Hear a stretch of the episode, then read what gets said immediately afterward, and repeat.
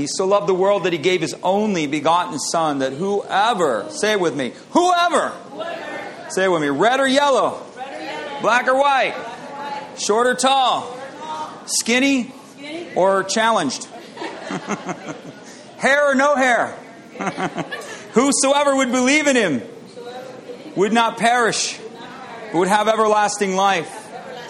Say this God did not send his world, his son, into the world to condemn it, but that the world through him might be saved. That's right.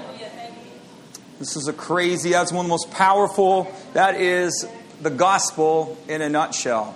That's the gospel in a very simple thing. One of the things we need to know about the Lord is uh, God is triune. The word triune simply means is where we get the word Trinity. The Bible teaches us that He is three, but He is one. He is co equal. So we have Father, Son, and Holy Spirit. They are three, but they are one. The Bible uses a word called ihad, and it's a compound unity. The Trinity, the idea that God is Father, Son, and Spirit, is not something that came from the New Testament. It is something that finds its home in the very first verse of the Bible and, is threaded all the way through. One of the things you, you know, is particularly about doctrine or about biblical teaching, is you must, it must be true from Genesis to Revelation. In other words, there must be a consistent truth through the entirety of the book in order for doctrine to properly be formed. Right? So, doctrine is what the Bible teaches. Dogma is man's opinions. And a lot of times, particularly in churches and Christian teaching, a lot of times we kind of infiltrate our doctrine with dogma and we give opinion. If I try, if I do that, I try to tell you this is my opinion, even though I don't. I don't really ever. I try to only give you what what the Bible says. But the Bible teaches us in the very first book of the very first verse of the Bible it says, "In the beginning, God." He uses a word there. a Hebrew word for God is the Hebrew word. Say it with me, Elohim. Elohim. It is a plural word. Elohim. In the beginning. The Hebrew language, Eloi is singular. Elohim, the I am on the end of a Hebrew word, is what designates it as a plural word. So Eloi is singular God. Elohim is plural, plural God. Right? So in the beginning, God, Elohim, plural, uh, created the heavens and the earth. And we see that all throughout. The Hebrew children have a thing called in Deuteronomy Right? So Genesis, Exodus, Leviticus, Numbers, Deuteronomy, five books in, and God's already He's already instituting a mantra into the into His people's lives. They had to say something called, say this with me, Shema. They had to say the Shema three times a day. What's the Shema? I'm going to tell you. Deuteronomy 6 4. I'm going to tell you. The Shema is says, Shema Israel, hear Israel, the Lord your God is one. And it, what it means is Elohim Adonai is Ahad. So God, they had to say three times a day, I want you to listen to something special. Well, to just say, Hear, Israel, you have one God. There's nothing special about that. Nothing special. Okay, wow, mind blown. Boom. The mind bomb is not in the fact that Israel worshiped one God. The mind bomb is in the fact that Israel has three that are one. That's what the mind bomb was. So you have Father, Son, and Spirit Hero Israel, the Lord your God, Adonai, the God Elohim, is Ehad, is a Hebrew word, and it means compound unity. It means we, us, them. So God clearly, Old Testament, New Testament, God does say this with me. The Bible, come on, help me out. The Bible does not explain God. The Bible declares Him. There is no explanation. People go, I'm going to read the Bible so that God, so that God, God can explain himself. He's not explaining anything. He's just telling you. He's telling you, this is who I am. Here is where the Lord your God is one. He doesn't explain that concept to us. He just hands it to us and says, this is the way it is. So we have a Father, we have a Son, we have a Holy Spirit. They are co equal, so they are equal in authority. They're coexistent. They all exist eternally. They are individual in personhood. Father's personhood is, is, is, is, is unique to himself. The Son's personhood is unique to himself. And the Spirit's personhood is unique to themselves. Yet they are united in purpose and nature. Same God, different, different personalities, yet they're united in purpose and nature. Their heart is the same. It is a concert with Himself. This is the most beautiful thing that you could ever know about God. If you want to know something about the Lord, Father, Son, and Holy Spirit, say it with me. It is the Lord our God in concert with Himself. The Trinity is a constant state of submission and honor. There is no competition in the Godhead.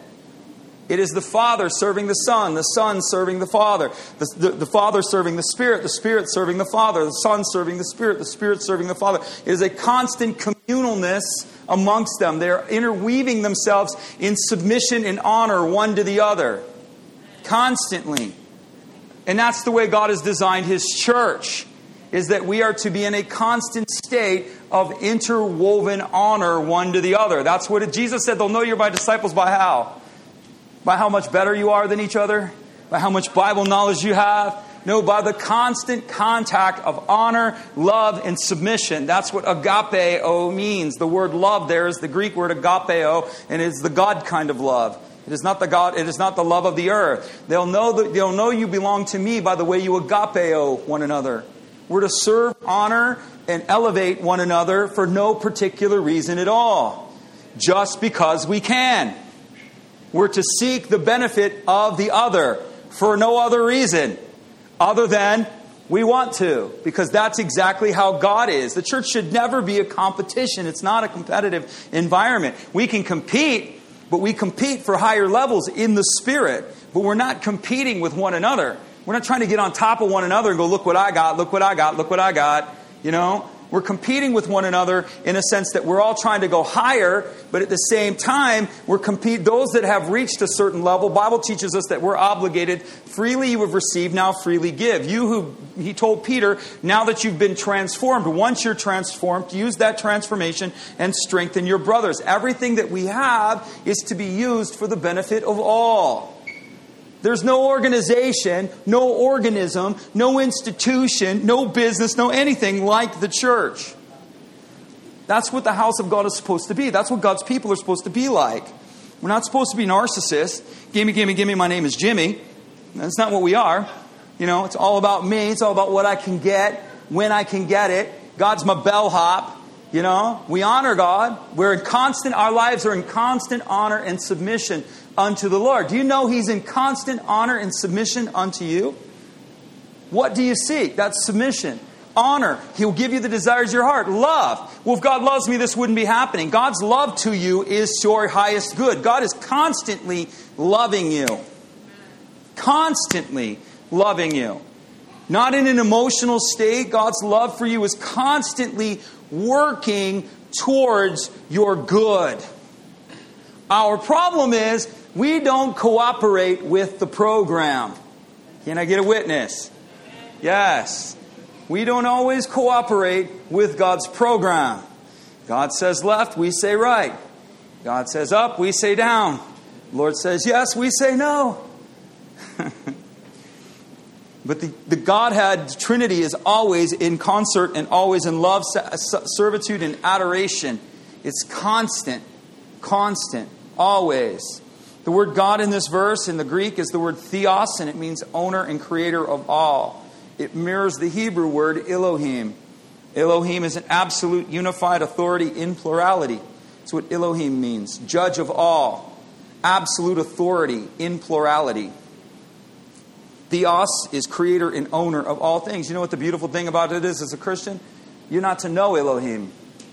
You, you, you know of Elohim, but you are to know him in an intimate way. We don't call him Elohim, we call him Father. The angels know him as Elohim, they don't know him as Father. There's not one record anywhere in the text, whenever an angel appears, that he ever, they ever use the word Jesus. They never use the word Jehovah. They never use the word Yahweh. And they most definitely never use the word Father. The only word the angels ever utter in reference to God is Elohim. Because that's all they know him as. They know him as supreme God, all powerful, almighty. They know him by no other name. It is only given to the sons and daughters to know him as Father. You have an open invitation to know him as Father. Most don't. Most know of him, but they never really know him. They never take the time to develop themselves into the intimacy of the relationship. It's true. Most Christians are afraid of the name Jesus. They use the word God. Which God? Which God? Well, God in my life, I believe in God. Which God? Which God do you believe in? Well, we all serve the same God. No, we don't. If your God don't look like Jesus, we ain't serving the same God. I can tell you that right now. So I come here, it's like Jesus, Jesus, Jesus, Jesus, Jesus, Jesus, Jesus, Holy Spirit, Jesus, Jesus, Jesus, Father, Holy Spirit, Jesus, Jesus, Jesus. There's no other name given under heaven. I don't like, I don't even, I even cringe at the generic word God because I know I'm not called to know Him in that way. I'm called to know Him intimately. I know Him as Father. I know Him as, I know Him as Jesus. I know Him as Lord, Adonai. I know Him as Savior.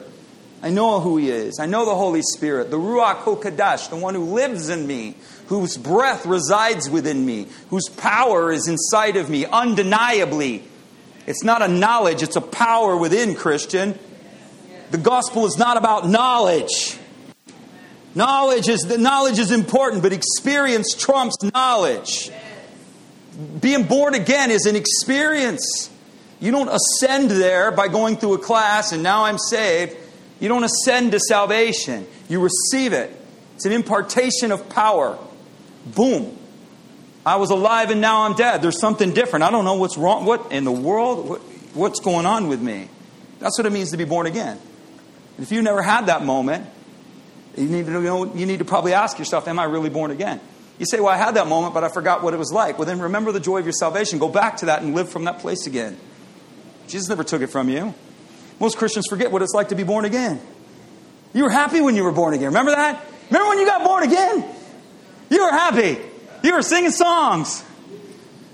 and then the church and life just beat the joy out of you.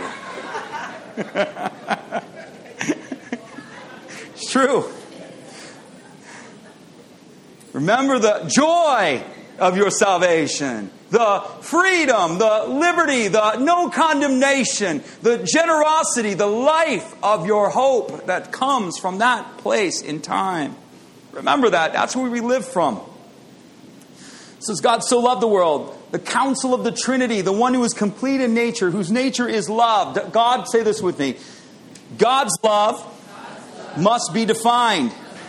And say this the love of God, by biblical definition, is to seek the highest good.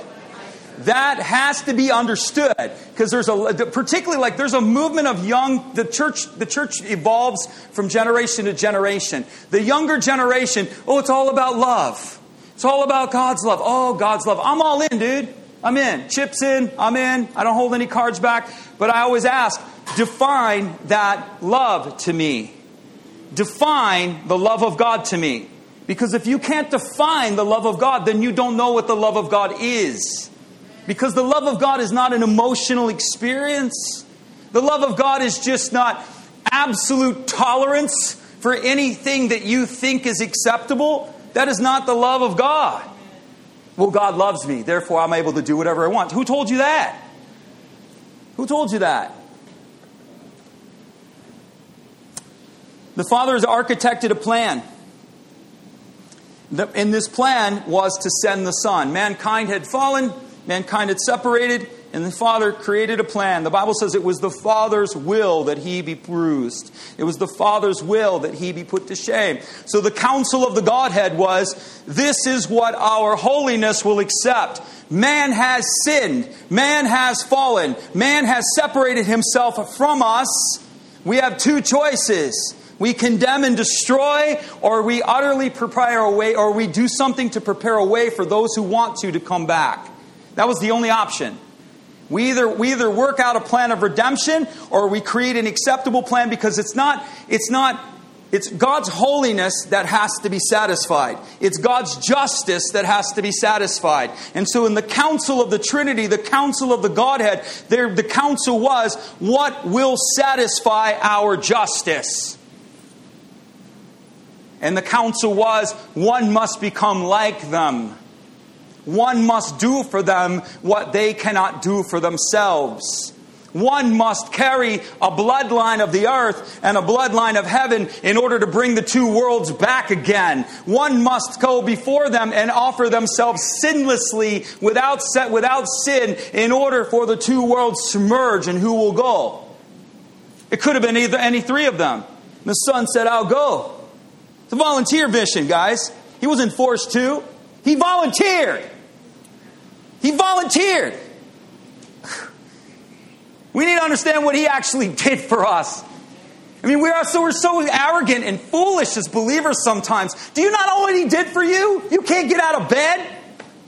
He volunteered to come to this place. And when you get to heaven and you see the contrast between his world and ours, you're going to understand that the King of glory, who needs nothing, eternal in everything, in need of nothing, completely humbled himself. There is none more exalted than the Godhead. None. None. In time and in eternity, there is none who holds higher position. They have honor, they have everything that is desired, they have it. And Jesus gave it all up to come for you. To come for you. Come for you. That should humble us, and that should invoke a response. Love is designed to invoke a response. A gesture of love, at the very least, needs an offer of thank you. What manner of love has the Father bestowed upon us, and that we should be called the children of God? What manner of love has He done? How much has He loved us? They architected a plan. The Son said, I will execute it. This is the plan. Father said, Yep, this is what we're going to go with. The Son said, I'll, I'll, I'll execute it. And then the Holy Spirit said, I will administrate it. But if you don't understand the beauty of what, what actually went on, Jesus didn't come to just save you. He came to restore you to your rightful position. He came to open up to you the rights of inheritance that belong only to you, Christian. No one else has the rights of inheritance you do. And you leave the money in the bank. Well, they don't want to use it up. You know what's funny about God's money? The more you spend it, the more it comes back. What our inheritance in heaven is designed to be spent, it's designed to be used. Our spiritual bank account is to be in constant flow. Constant flow. Because it never runs out. God, we think, we think from deficiency. Our biggest problem is the way we think, and one of the ways we think, we think from deficiency. We think there's never enough. We serve El Shaddai. Anybody know what El Shaddai means? Anybody know? All sufficient. All sufficient. Now, is he all sufficient or if he is, is he not? Is he, are you a son and are you a daughter? And if you are, then you're an heir to his nature and his name. We think from insufficiency, he thinks from sufficiency. We think from impossibilities, he thinks from possibilities. That's how it works. Is anything too difficult for God? We're like, well, if God wants to do it, this is the arrogant nonsense that the church, I hear this stuff barked all the time. And I want to, I want to like rake the paint off the walls. and they go, well, if God wants, if God wanted to do it, he'd do it. No, he doesn't do it for you, he does it with you. It's from the very beginning, it was always a partnership, and it is even now. Well, if God wanted that to happen in my life, it would happen. No, not without your participation, it's not. No, well, not. Sorry. He's not doing anything. He, I'm going to tell you right now. I said this when one pastor go. I said this statement. I'll tell you what. I, will tell you the response I got. And I was like, oh my gosh. I said this. I said Jesus doesn't work any harder than you. And this pastor goes, well, Jesus isn't working at all. Jesus has already done the work. I'm like, yes and no. You know, Jesus has done the work of salvation, but he's still working. He's still moving. So he sat down. Yes, he sat down in the complete work of salvation, but he has sent the Holy Spirit to administer the benefit to the beneficiaries the fruits of that work and to partner with us in moving forward. So yes, Jesus is working. So if Jesus, if Jesus isn't working, I, I guarantee if, if he had an answer for that, he wouldn't have an answer for this. I'll say this: the Holy Spirit isn't working any harder than you. There's no answer for that because the Holy Spirit is working. Holy Spirit's been released to administer the kingdom, and He's working now. And He's not going to do it for you, He's going to do it with you. And so you better learn how to partner with the Holy Spirit if you expect to manifest the kingdom. Our whole goal, Christian, Jesus came to reveal the Father, and into the Father is our relationship. Into our, into our Father is our identity. Into our Father is our inheritance. Into our Father is our responsibility.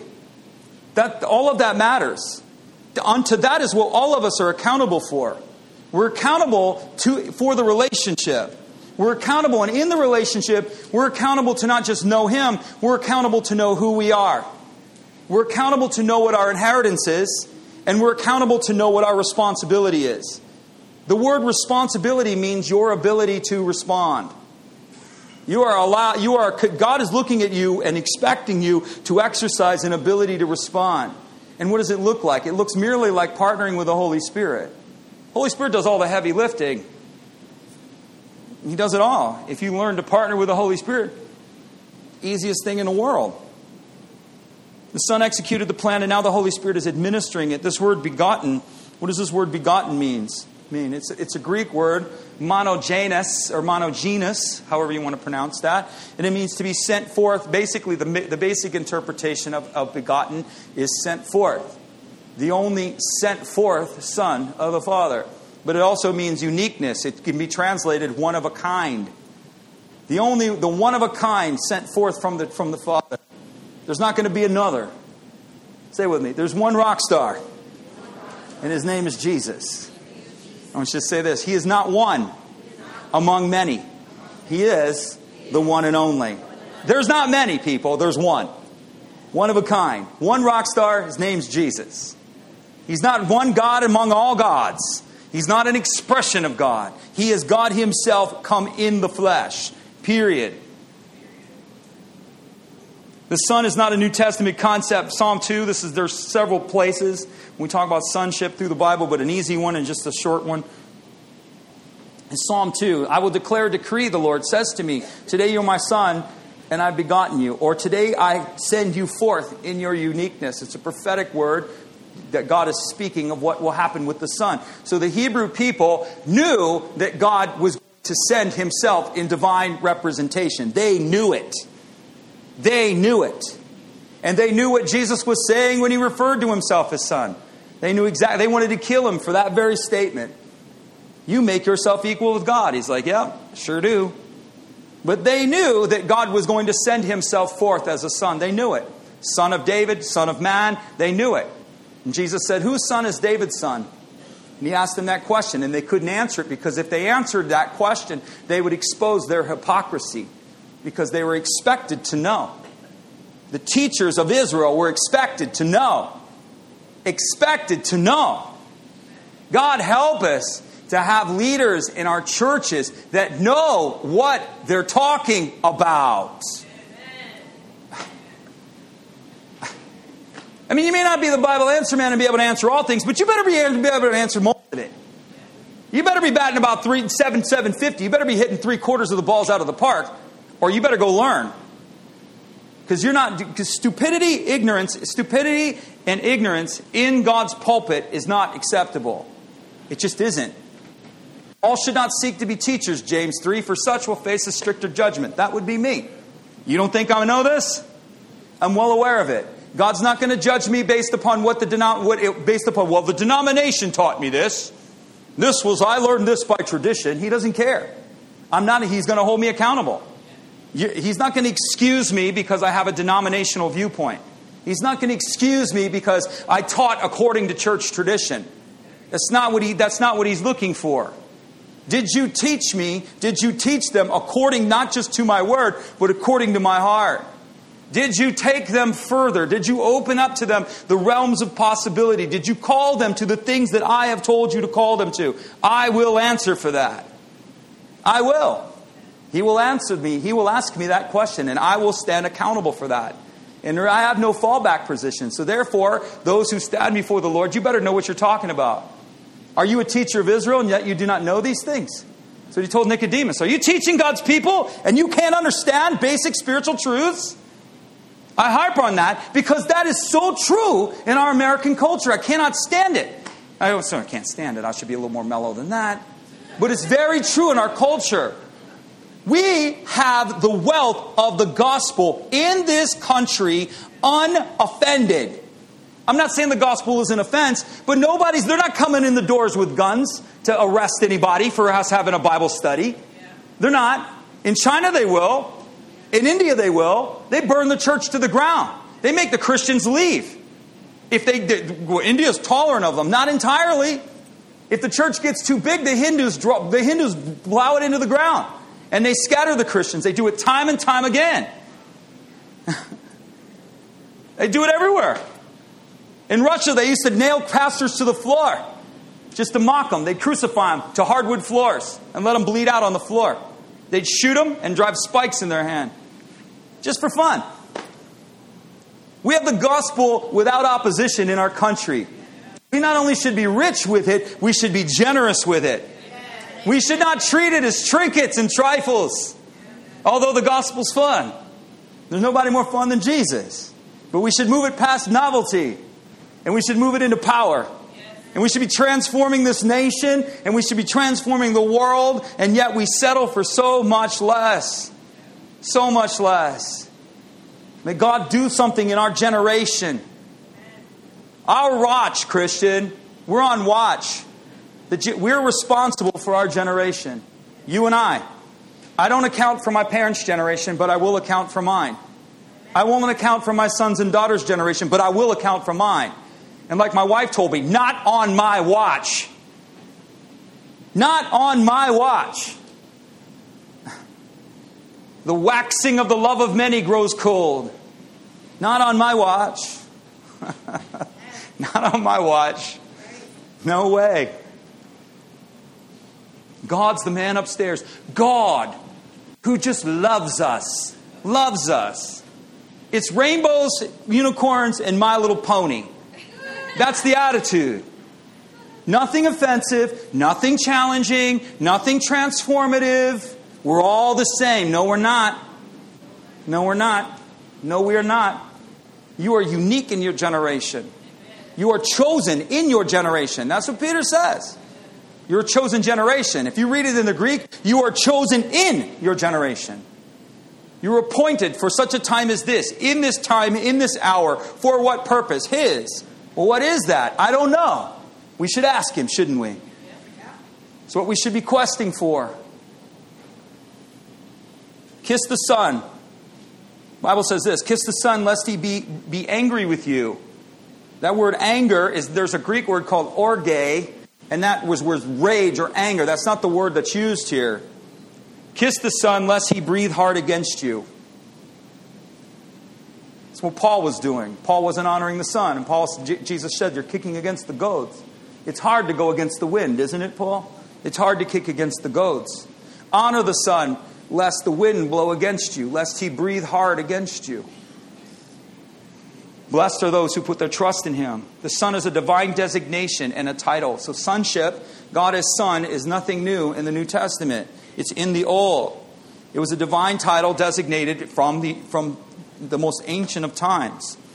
It means equal, rightful heir of all things. Jesus is in equal equality to the Father, and he is heir of all things. So, what is he? He's first, he's the Son of Man. He's many things, but we'll just put it in this order. Son of Man, which what means what? He is born into human flesh. He became like you and me. Why? He didn't have to, Christian. He didn't have to, but he wanted to. He wanted to.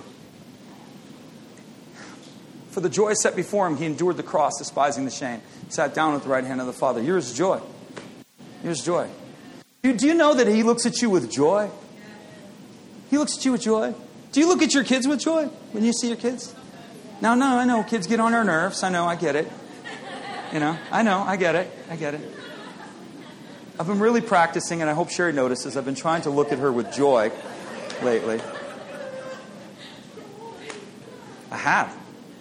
When you're married a long time and you do a lot of things together, you kind of lose touch with that.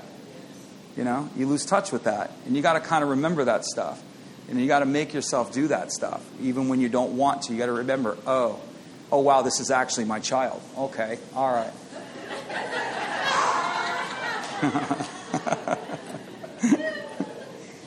he came in human flesh. He looks at you with joy, though. He looks at you with joy. He's not a man like us in, in the sense that he gets tired of us. We get tired of our kids, right? Come on. Come on. Every now and then, you just want a weekend alone. Okay? Every now and then. But he never gets tired of you, and he's always glad to see you.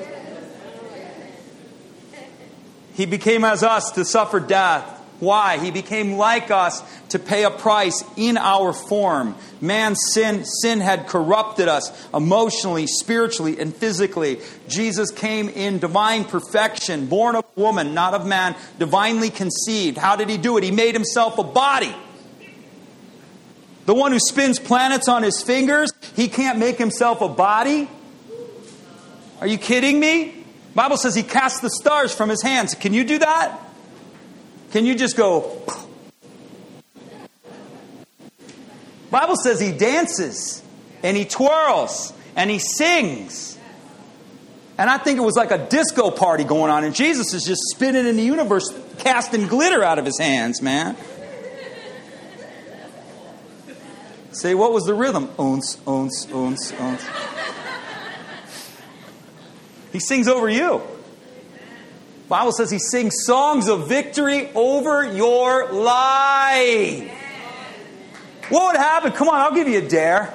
What if you went into the Spirit and you just said, Father, sing the songs of victory over me? Jesus, do the war dance against my enemies. I dare you. You say, I can do that 100%. You can, Christian. We serve the God of the living, not the God of the dead. You don't know Him in experience. When you know Him in experience, you'll know you can exactly go there. Ain't no drug like the Spirit of God. That's the true rock. You want to hit the crack? That's the crack right there. Holy Spirit is crack. You get people look at me like, if you read your Bible as the deer pants for the water, that's a Jones, people. I am panting for you. I run through the fields of green to find your river. What is that? Running and finding to find the river? Where are we going? What is he doing? I have got to be where you are flowing. I've got to be where your heart is known. I've got to be. I have to drink of your well. I cannot function without the Holy Spirit. And neither can you. Neither can you. So who are you kidding? So let your heart and let your mouth pant for what can only satisfy. Step into the Spirit, let His power come to you. Just go, Holy Spirit, sing over me. Holy Spirit, sing over me. Lord, dance over me. He jumps from his throne, twirls in the air, and shouts. Well, we need to be quiet in the house of God. I'm like, have you read your Bible? He jumps in the air and spins. What in the world is that? I don't know. But when he sees you coming and you enter into him and you're going to see him face to face, he's going to jump from that throne, spin in the air, and he's going to shout. He's going to go, Woo! My daughter's here. Woo! My son just walked into the room. Fired up. He'll silence the angels for you. He'll silence the angels. All of heaven will go silent when he hears the cries of his saints. Do you know how much you matter to him? The devil is a liar. He's a liar, a liar, a liar, a liar. He inflicts damage and then he blames it on the Lord. He's an accuser of the brethren, but he's an accuser of the Father as well. He accuses you to the Father and he accuses the Father to you. God doesn't love you. If he loved you, you would things would be different. Look what he does for Sister Susie over there. He loves her, but he doesn't love you. He see, look at that. She's special to him. You're not. He doesn't love you. If you were a better person, maybe he'd love you. Who told you that? He's a liar. Son is a divine designation. He's a son of God. He's a son of man, born into human flesh, to pay for us, for, to do for us, to buy back what we sold away. We gave it away. We couldn't get it back. To destroy the works of the devil. Jesus. I mean, most churches in America today, we act like the devil doesn't exist. I don't even hear the word devil in the church. Ever. I mean, I don't know if y'all get out much. I listen to tap I listen to teachings all the time. Always got my pulse to it. Always got my pulse to what, what, what rhythms are going on, what's happening. Always. And I notice little subtleties such as that. They never use the word devil. Don't even use it. it's just bad circumstance you're going through. I don't know about that. Seems a little weird to me. Seems a little spiritual. Don't want to use the devil. Don't want to use the word sin. Need to edit those words, Kevin. That's what I've been told. I've been told that in teachings, in sessions, talking about how we conduct our worship services. They, they teach you, they teach pastors. We need to edit words that we use. I mean, anybody been to churches where they edit words? You've been to churches where they don't use these words that I'm talking about? You don't have to go far. Lots of them. You see what I'm saying? Yeah, got uh, somebody's honest. Okay? They don't use the words. And you probably just aren't listening, but if you'll listen, you'll hear. You know, I've never heard anybody talk about the devil one time here. I've never heard anybody one time talk about spiritual authority here once. I've never heard anybody even mention the word sin. I've never heard the word righteousness one time. Nor, definitely, I already hold nor do we ever talk about judgment. Oh, no, no, no. When the Holy Spirit comes, He will convict the world of sin, righteousness, and judgment. How do you think unbelievers are coming to Jesus if they don't understand or we don't speak about sin, righteousness, and judgment? That, that conversation is not for the Christian, that's for the unbeliever. But the Holy Spirit ministers to the lost through sin, righteousness, and judgment. You're sinful, you're lost, you're not right with God. If you confess Christ, you'll be saved. If you're not, you're lost in judgment. That's how He works. He doesn't work in, he doesn't work through try Jesus. I just heard a guy on the radio. I was like, it's like, you've tried so many other things. You've tried. All we're saying is, try Jesus. Yeah. Sure, I'm going to try marriage. That's what we're going to do. We're going to try it. We're going to try it out. We're going to try. We're going to try kids. We're going to try raising kids. We're going to try. We don't try, you commit. You don't try, you give yourself to it. He gives himself to you. And in the flesh, he takes back, he becomes our legal representative. Jesus is now your legal representative. He's your advocate, stands before heaven on your behalf. He claims you, he stands, he testifies, making intercession for you always. Why? Because the devil, here again, I'm going to say it, the devil is accusing you by day, by night before the Father. And the Holy Spirit is vindicating you by day, by night the blood of Jesus. Blood and altar speak. And Jesus' blood speaks on our behalf. And the altar of living sacrifice that came through the Son, giving his life on the cross, speaks. The words of your testimony, the commitment of your heart speaks and bears witness. He's now the legal representative, and guess what? He has legal authority. All judgment has been committed to the Son. Aren't you glad? There's no condemnation to those in Christ Jesus. No judgment over you. Not now, not ever. No judgment. He's not angry with you. Ever. Ever. It's a concept we got to get. You can't screw it up if you tried. All things are lawful, not all things are profitable.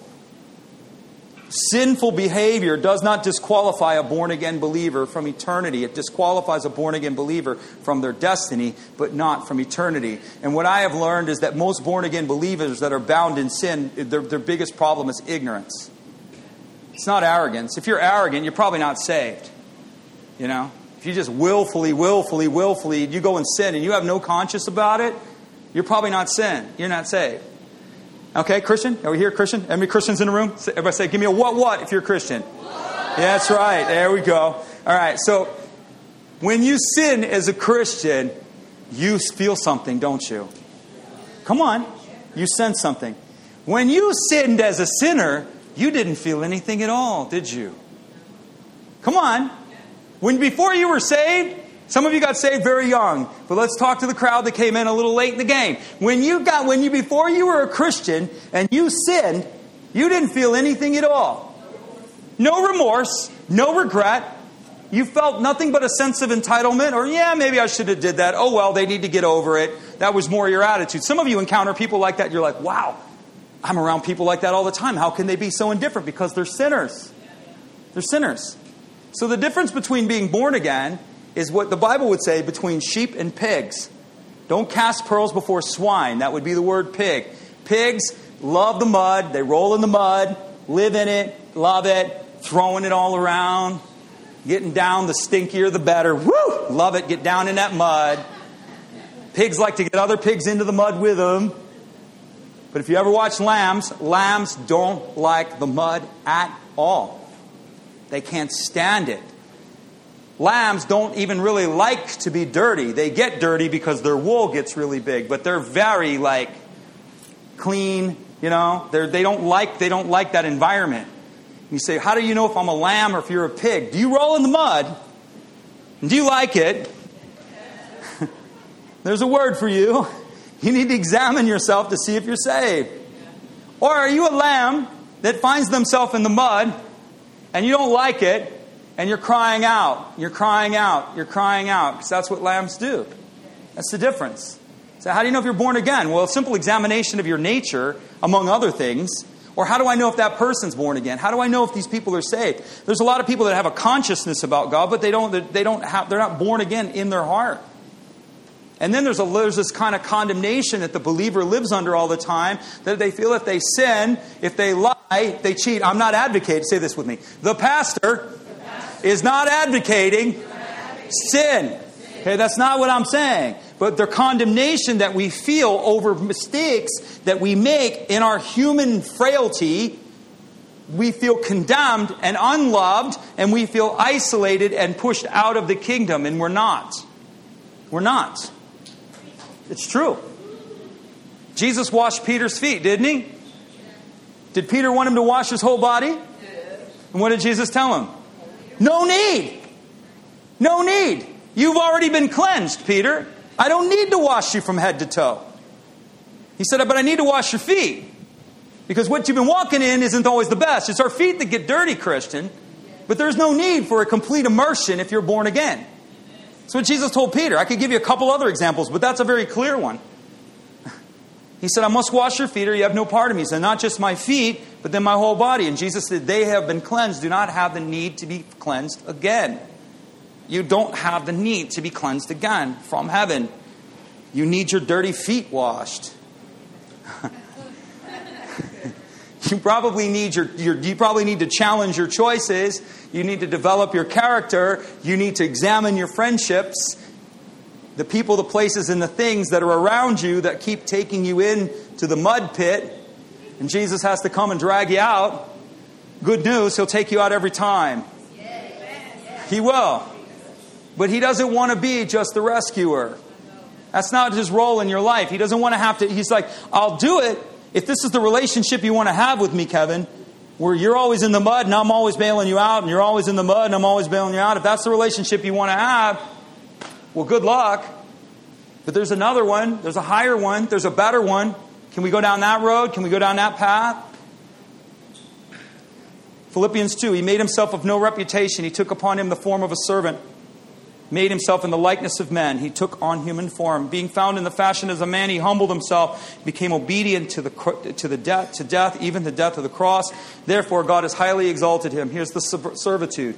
The Son submits to the Father's plan. The Father says, This is the plan that's acceptable in the council of our holiness. The Son says, I'll do it. And he goes and he humbles himself and does everything that is asked of him. And therefore, the Father says, Now, because you have done this, I exalt you in the servitude and the submission to the plan of the Godhead. Now, therefore, in your servitude, in your exaltation, therefore, now you will be exalted. God exalts the humble, resists the proud. It's the dynamic of the kingdom. Jesus is exalted, given a name which is above every name, that every knee will bow. They're not bowing to Buddha, people. They're not bowing to Krishna. They're not bowing to Allah. Not going to happen. One God, his name's Jesus, one name given under heaven by which we will be saved, one name, and every single knee will bow. In the earth and in the heaven, every devil will bow. Every cultist will bow. Every unbeliever will bow. Every mocker will bow. Every scoffer will bow. And every son and daughter will bow. And we do it willingly. We bow with a song. we sing while we bow. All will acknowledge him as Lord. Not one will not acknowledge him as Lord. All will acknowledge his lordship. All. On their way to eternal judgment, they will not pass go. They will stop and they will acknowledge the lordship of Jesus Christ. They will. Every person, every living person, every spirit, and every living person will acknowledge the Lordship of Jesus at one point or another. My suggestion is that you do it on this side of eternity. It's a lot better deal, okay? You get the bonus plan on this side. There's no bonus plan on the other side. But the bonus plan is on this side. He's the son of David. He's born of the royal line of the earth. So Jesus was born of the royal line of heaven and he's born of the royal line of earth. He is the King of kings and the Lord of lords. There is none like him. There will never be anyone like him. he was fulfilling the prophetic word. He was born the Son of God of the royal line of heaven. By him to reconcile. Through Christ, he reconciles all things to himself, things in the heavens and things in the earth, on earth as it is in heaven. That was the whole point of the reconciliation. To set man right Man who was separated in the earth, man was separated from eternity to set man right and to unify once again heaven and earth, on earth as it is in heaven. That is a concept, that is a statement, that is a proclamation, that is a promise that begs to be explored. Begs to be explored. On earth as it is in heaven. He's realigned you with heaven, Christian. You have access to heaven. Do you know that? You have access to the Spirit. Nobody else. It always blows my mind. I did it for years. Years. Because I was taught not to do it. Don't talk too much about the Holy Spirit. Don't talk too much about the Holy Spirit, Kevin. Don't talk about the Holy Spirit. And I'd let the other opinions of others, some of you heard the dream I shared, and I'd let them turn me into an anemic. I'd have got carried away with the opinions of other people and I saw, I had a vision, I had a dream, and the Lord showed me myself on a, I, I felt like, long story, but the end of this dream is I saw myself on a hospital bed with an IV in my arm, and I was anemic. And the Lord had told me, You've let the opinions of other people carry to a place where you have no strength. You have no strength. And I'm like, Thank you for showing me, Jesus. We're dealing with that right now. And never again. Never again. Holy Spirit, Holy Spirit, Holy Spirit, Holy Spirit, Holy Spirit, Holy Spirit, Holy Spirit. Don't talk too much about the Holy Spirit. Holy Spirit, Holy Spirit, Holy Spirit, Holy Spirit. Jesus, Jesus, Jesus, Jesus, Jesus, Jesus. You have access to the heavenly realm. I, I did never bore into my inheritance. I did it for too long. Never again. Does it mean he doesn't love you? No, he doesn't love you. But why would you leave your harvest in the field, Christian? You leave your harvest in the field. You leave your harvest in the field. Two greatest errors of all believers. A, they don't know who they are. They don't know who they are and they don't know what's given to them. Those are the, they have no idea. That's Ephesians chapter 1. The prayer that Paul prayed for the church is exactly that. That you would know who you are and you would know what you have. And it's, say this, it's not too good to be true. It's so good it is true. It's beyond what you can think, it's beyond what you can see. Eye is not here, ear is not heard, nor has it entered into the heart what He has prepared for you. It's beyond your imagination. He's got it. It's for you. How do I find it? Press in. Seek the Holy Spirit. Seek the Lord. What do you have for me? Say right now. I dare you. Holy Spirit, what do you have for me? First word. What's he say? Anybody? Say, Holy Spirit, what do you have for me? First word. What do you hear? What do you feel? What do you see? First thing. Love. Then we go, Holy Spirit, what about love? Holy Spirit, what about this? We keep following the trail of the open door that He sets before us. He speaks to you in a manner that you can understand. That's a whole other story. The Word is a person, the Word is eternal, and the Word is God. John chapter 1. The Word became flesh. Aren't you glad? And we beheld His glory. The glory is the only begotten of the Father, full of grace and truth. The Word became as we are, without sin. He, why? So that Jesus can identify you. Lord, you don't have any idea what it means to suffer loneliness. Yes, He does. Lord, you don't have any idea to, what it means to suffer abuse. Yes, He does. Lord, you don't have any idea what it means to suffer betrayal. Yes, He does. Lord, you don't have any idea the pain and the suffering that I go through. Yes, He does. Lord, you don't have any idea what poverty feels like. Yes, He does. Yes, He does. We do not have a high priest who cannot sympathize with our weakness, but was all points tempted as we are, yet without sin. We beheld his glory. The glory is the only begotten of the Father. That word glory is doxa. Say with me, doxa. So we get the word doxology. It means beauty, honor, expression, weight of substance. Jesus is a doxology. A doxology is a statement given unto the Lord in the highest terms. But Jesus is a doxa that is beyond words. There are no words high enough to give to him. So we give him what we got. But no matter what you have, there's nothing high enough to give him.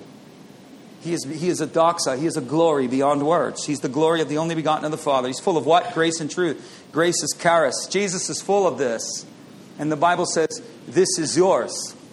Say it with me. Grace, Grace. and truth are mine in Christ Jesus. Anybody want to help me out? What's grace? Anybody? Spiritual power. Come on. Have I been with you this long and you don't know? Moving with love. That's exactly right. The word grace is the Greek word charis, and it is spiritual power moving in love. Jesus is full of spiritual power moving in love. That's what it is. And you know what he has for you? Spiritual power moving in love. When you go, oh, I'm in a troubled time and God's grace is just sufficient for me. No, that's peace. Peace is a calmness. Grace is a spiritual power that He gives you that moves in love, that houses you to endure and overcome the situation. Grace is given to the overcomer. We come before the throne of grace, the rulership of the one who moves with spiritual power, moving in love. We have a wrong definition of grace in the church, and we've had it for hundreds and hundreds and hundreds of years. Hundreds of years. We've talked about grace in the wrong way. It's not that. People go, well, I don't know about that, Kevin. I just think, okay, y'all went, some of y'all went to Firestarters. Acts chapter 9. What is Acts chapter 9? That's the chapter where Paul got knocked off his donkey. Remember, you guys know that story? Anybody know the story where Paul got knocked off his donkey? He was riding on the road, right? Dun, dun, dun, dun, dun, dun. And the Lord knocked him off his donkey. In Acts chapter 9, there's no donkey. There's no donkey. But we've been saying this for generation after generation after generation to where the Christian believes that Paul got knocked off a donkey. Because it's been said to you so many times, you believe it. It's not there. Grace is God's riches at Christ's expense. Okay, I got it. But what are the riches? What are the riches at Christ's expense? Spiritual power, moving in love. It, everything in the New Testament, every single thing always reverts back to spirit and power. Everything. Every single thing God is doing is in the context of spirit and power. Spirit and power. You cannot escape it. You cannot get rid of it. The power, if the same spirit lives in you, resurrection power. You can't. Paul says, if they I came to you not with cunningness of words, but with demonstration and power. I mean, it's, it's, it's everywhere. It's, and yet, the churches, the very thing we avoid is spirit and power. We avoid that. Yet, that's the whole essence of the gospel. He's full of grace, spiritual power, moving in love. He has power for you, moving in love, because He wants to give it to you that gives you the power to overcome. What's the word truth? Say this with me Aletheia. Isn't that a beautiful word? That's what truth means in the Greek, aletheia. Someone's like, I'm naming my daughter that. You should. It means reality. That's what truth means reality. Full of grace and what? Reality. That's exactly what the word means. Truth in the Greek means reality. What that which is real. It also means exposure to that which is real. Jesus came to expose us to what is real, to show us truth from a lie, but to expose, to, to, to, to show us the world as it is, to show us ourselves as we are, to offer salvation, but to give us access to a greater reality. His miracles testify of a greater reality. His miracles testify of a greater truth. Some of you can palate truth, but you can't palate reality because reality gets a little too mystical for you. Reality. The spirit world is the greater reality. This is the lesser reality. The Christian has access to the greater reality on earth as it is in heaven. We have access to the mind of Christ. Our inheritances are in the heavenly places in Christ Jesus. The church teaches that that's what we're, our inheritance in the heavenly places in Christ Jesus. So that's what God's going to give us. when we all enter into the kingdom and we all get in heaven, that's when we'll get our riches, inheritance in Christ Jesus in the heavenly places. The Bible doesn't say that. It doesn't say that. It doesn't say you're going to get it in the sweet by and by. In fact, the Bible actually tells you you can have it in the rotten here and now. Sweet by and by isn't helping me. I need it in the rotten here and now.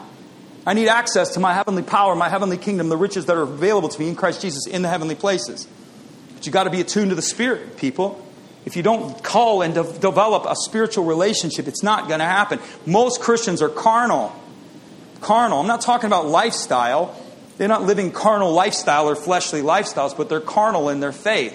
They live a faith based only on spirit, only on human nature human intellect, human will, human ability, and then everything else is an excuse. He came to become our reality. So not only is Jesus exposing us to reality, giving us a greater reality, he came to be your reality. Jesus is to be everything.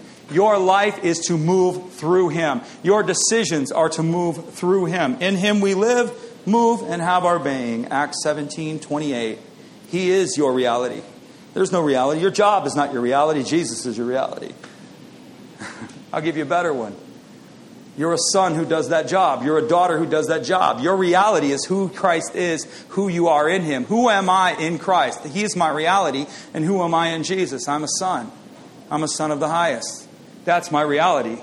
No matter what I do, I'm a son first. No matter what, because that's my reality. And so I live my life through sonship I live my life through relationship and sonship. I don't live my life through anything else. I'm a pastor. Yes, you're a pastor. No, pastor's what I do. Son is who I am. I'm a son who pastors. I'm a son who leads God's people. That's what I am. I'm a son who's a husband. I'm a son who's a father. I'm a son who's a friend. I'm a son. All of that reflects through that reality. You're a daughter. You have that's that's the framework. That's the grid. It's through Christ. He's your reality. Well, who are you in Jesus? Who are you? You're a daughter. You're a daughter. And you have rights and you have inheritances. Accept no substitutes for what God said you can have. Accept no substitutes for what God said you could have. Accept no substitutes for what God said you could have. Fight. Put a rag on your head and a knife in your teeth. Contend for the promises God has made for you. I'm serious. You got to go pirate style. You got to go backstreet. You know, it's an alley fight, man. We wrestle up close and personal. We have to contend for what God said you could have it. Accept no substitutes for what He has promised you. So I don't know what He's promised you. Start there. I'm fighting for the right to understand that I actually have promises. Fight for that. People tell you don't have promises. Just it's just it's just really it's just it's super tragic. My perspective is if Jesus bought for it and he paid for it with blood, he expects you to have it. And we deny it. We deny it over our churches. We deny the people of God what, what is rightfully theirs. We never challenge them. What would happen if we had an entire generation that was challenged into sonship? An entire generation that was challenged into daughtership. An entire generation that was challenged into the promises of their father over their life. An entire generation. What would happen? a power would happen, a wave would happen, transformation, nations would change, regions would change. It's the church people. Washington, D.C. is not the catalyst of change. I'll give you another one. This will offend some of you Christians, but that's what I'm here for. Uh, my name's Kevin and I'm your friend. Okay? Jerusalem is not the center of change. Jerusalem at this time is not God's governmental authority on the earth. The church is. The church is the governmental authority upon the earth. And so, if the church doesn't rise to her calling, if the church doesn't rise to her nature, nothing's happening. Say with me, this is my time. This is my hour. Say this, my life has no rewind. You can't hit rewind. I've been a student of the Bible most of my life. One thing you will know, and I'll give you a little couple little tips.